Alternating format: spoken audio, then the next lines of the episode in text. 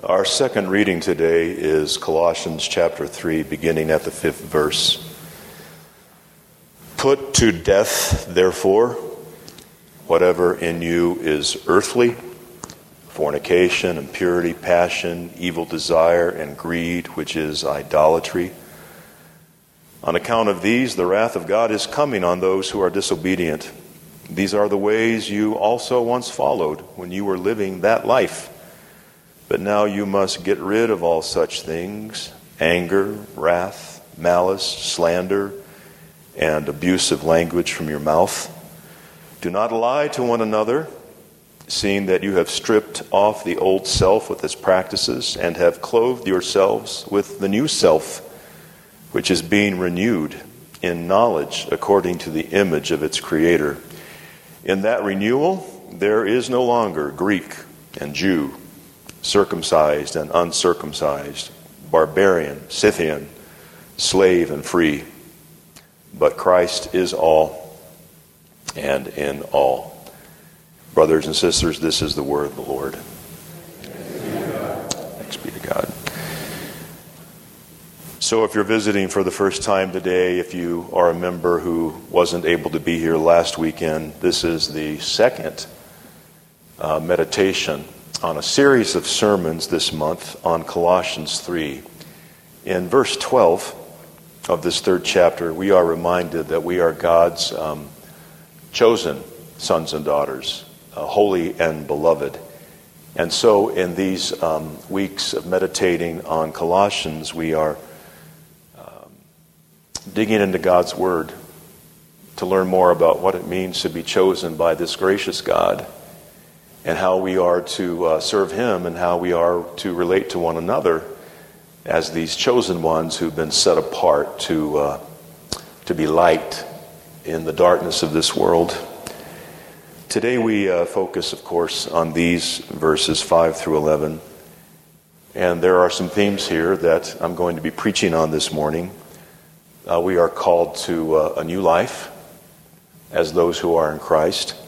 Uh, we are to present ourselves. We are to clothe ourselves differently now that we are uh, light bearers, now that we are God's apprentices, uh, following Jesus the Master.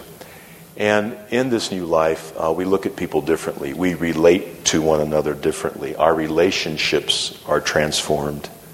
But let me begin with um, a story from a small congregation where the uh, young pastor was preaching a very uh, passionate sermon on forgiving your enemies.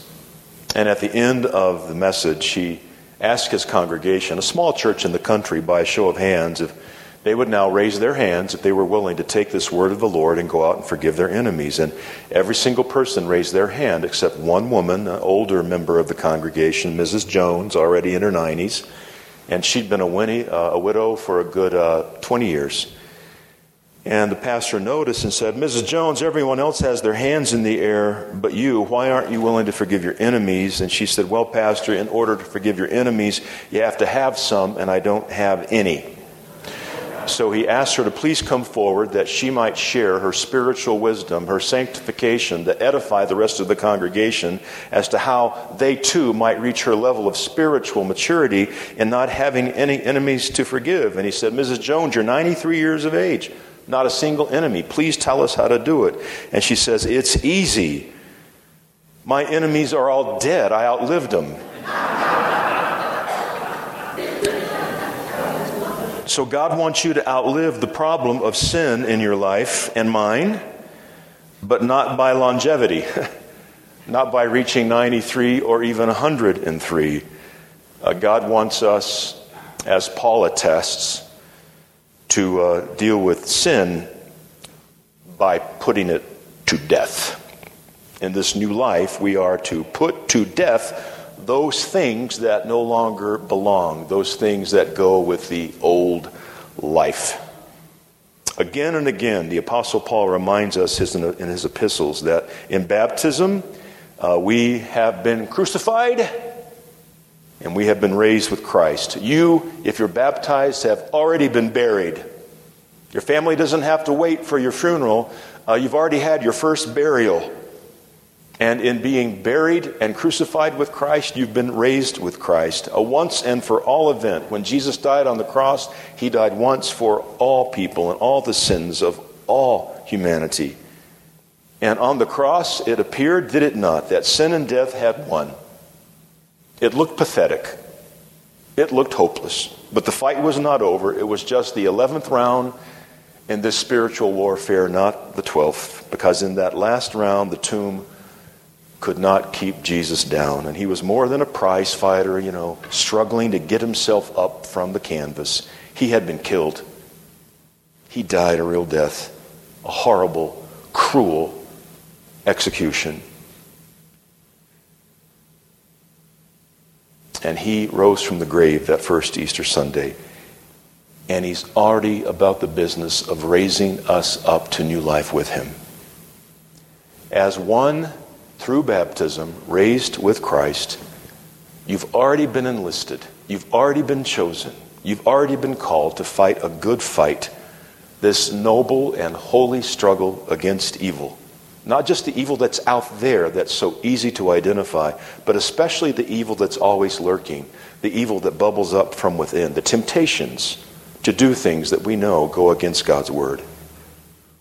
You are called by God through this baptismal grace to put to death all those things that want to cling to you from the past and from the old life. You see, when God raised you up with Christ, He didn't raise part of you, He didn't give you uh, a portion of new life or a half measure of grace. He raised all of you your body, your mind, your heart, all of you. Now, this world around us talks about anything but sin. The world around us talks about self defeating habits. Uh, this world tells me that maybe, you know, what I need is some behavior modification. And my wife, Kirsten, will definitely tell you some of my behaviors could be modified. There's a time and a place for modification, but God speaks to us directly about the reality of sin and its hope robbing, relationship damaging consequences. And God tells you this morning, and God tells me that we need more than a few little tweaks here and there. We need more than behavior modification. What we need is nothing less than transformation. And the pattern for this has always been death and resurrection, the cross and the empty tomb. So I want you to think this week about the things in your life and in your relationships that don't simply need to be done less. I don't want you to think and pray about the things that you might, you know, curtail a bit. But think about the things that need the cross. Those aspects of your life and your witness and your relationships that need to be put to death. Because God's goal for you is not, you know, a 40% reduction in sin. The goal is an utterly new you. And that brings us to uh, this language that Paul uses about how we are to dress and how we are to uh, put on this new clothing and these new garments. And, you know, he's using this imagery here of how we, you know, appear to the world. You made decisions this morning as to how you would present yourself in God's house by what you chose to wear. Now, I remember my college days, what I chose to wear was easy. You know, it's my cleanest dirty shirt. That was an easy, easy decision. But in Christ, as we present ourselves to the world, what do we want the world to see? What kind of ambassadors are we in Christ, living in this world but not of it? Because of this new life you have in Christ, you see, Paul is saying that what you used to wear, the way you used to present yourself, doesn't fit anymore. You need new garments. And the designer of this wardrobe is God. His designs never go out of fashion, they're better than any French label because you've been labeled a new creation in Christ. God has designed for you a new way of living. The old stuff doesn't fit anymore. The old style of sin doesn't suit you anymore. Now, like many of you, I thank God for this land of enchantment and this beautiful part of God's creation here in the high desert. And um, I'm very aware of what my friends and relatives and former church members back in Minnesota are dealing with right now. One of them sent me a picture of a thermometer outside their house, 31 degrees below zero. How do you even go outside in that weather, you know? But here, you know, people are talking about, oh, it's so cold. Well, cold is a relative term, isn't it? But when it's, you know, cold here in New Mexico, which is nothing like the cold of the Midwest right now, we put on long pants and jackets. You know, when I go for my sunrise hikes and runs with my dogs, I dress accordingly. And before you know it, it's going to be too warm for me to wear my long pants and my, my jacket. If I put those on in July, you'd be praying for me because I had heat stroke and had to go to the hospital. I'll, I'll be wearing shorts and t shirts. We dress appropriately, and God wants you to wear what is appropriate for the person you are in Christ, this new life. He doesn't want you to put on the tired old things that are part of the old you, but He wants you to be clothed in Christ as a new creation. And this brings us to um, these new relationships. Don't deny it. We all do it in small ways and large ways. Uh, we size people up. We observe people and we make judgments.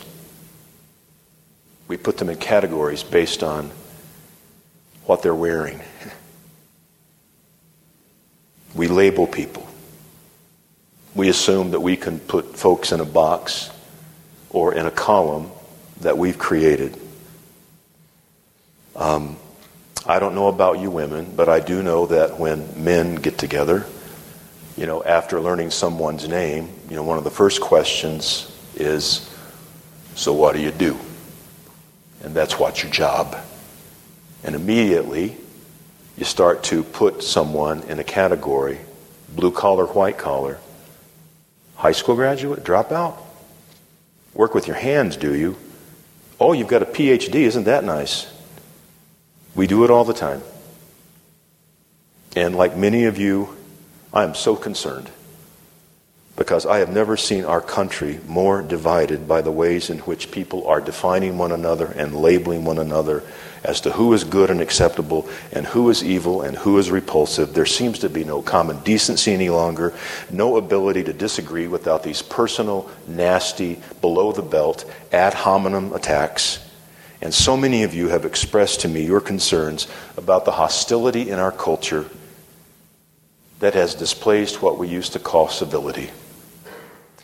And this can happen in the church too. Paul had to deal with it then.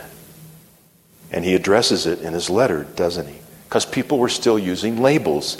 And he goes, Those old labels about who you are, the, category that those in the world might put you in, they, they don't belong anymore. We don't define one another any longer by these worldly standards, but by the kingdom of Christ and the standards of his lordship. And from now on, everyone is defined by Jesus in all and among all.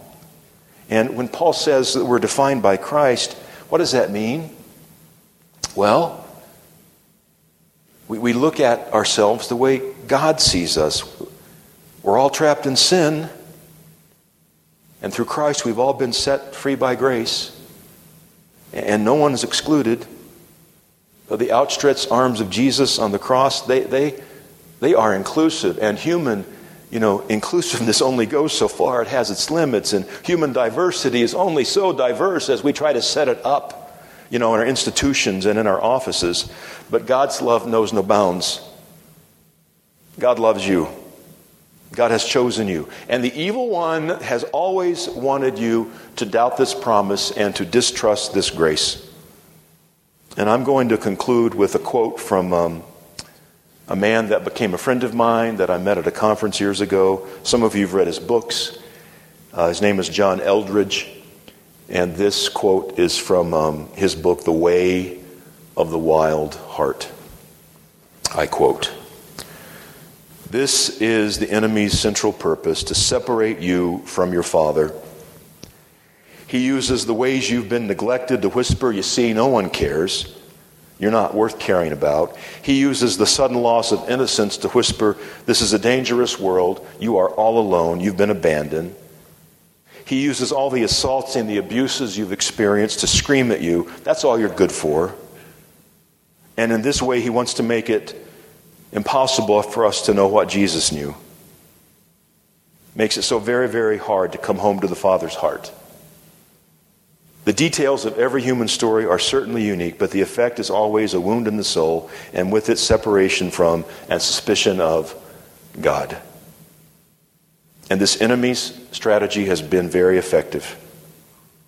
But your God is not willing to simply let that be the end of the story, not in anyone's life. Remember what Jesus taught us about the Father's loving heart in the story of the lost son. When he was still a long way off, his father saw him, was filled with compassion, and ran to his son and threw his arms around him and kissed him. That's in Luke chapter 15. Filled with compassion, our Father, the living God, comes to you like a living Father now, and he takes you close to his heart he wants to take us back to heal the wounds, finish things that didn't get finished. He is coming for all his sons and daughters, no matter how old they might be now, to make them all his beloved children. Old Mrs. Jones outlived her enemies. I hope she didn't dance on their graves. But in so doing, she never had a chance to come to terms with broken relationships. She never dealt with the sin that had come between her and others. And God wants you to outlive the reality of sin in your life and mine, but not by mere longevity. The sin that comes between you and God, the sin that comes between you and the people in your life, God wants to help you crucify that. It might be between you and your spouse, you and your children, you and your folks.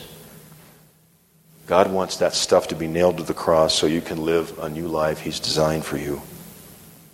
He wants to raise you up with Jesus. Because you see, God has, no matter your age, a new you in mind. He has a new me in mind. And our God, our loving Father, oh, He's relentless. And He won't settle in this relentless love for anything less. In the name of the Father, and of the Son, and of the Holy Spirit. Amen.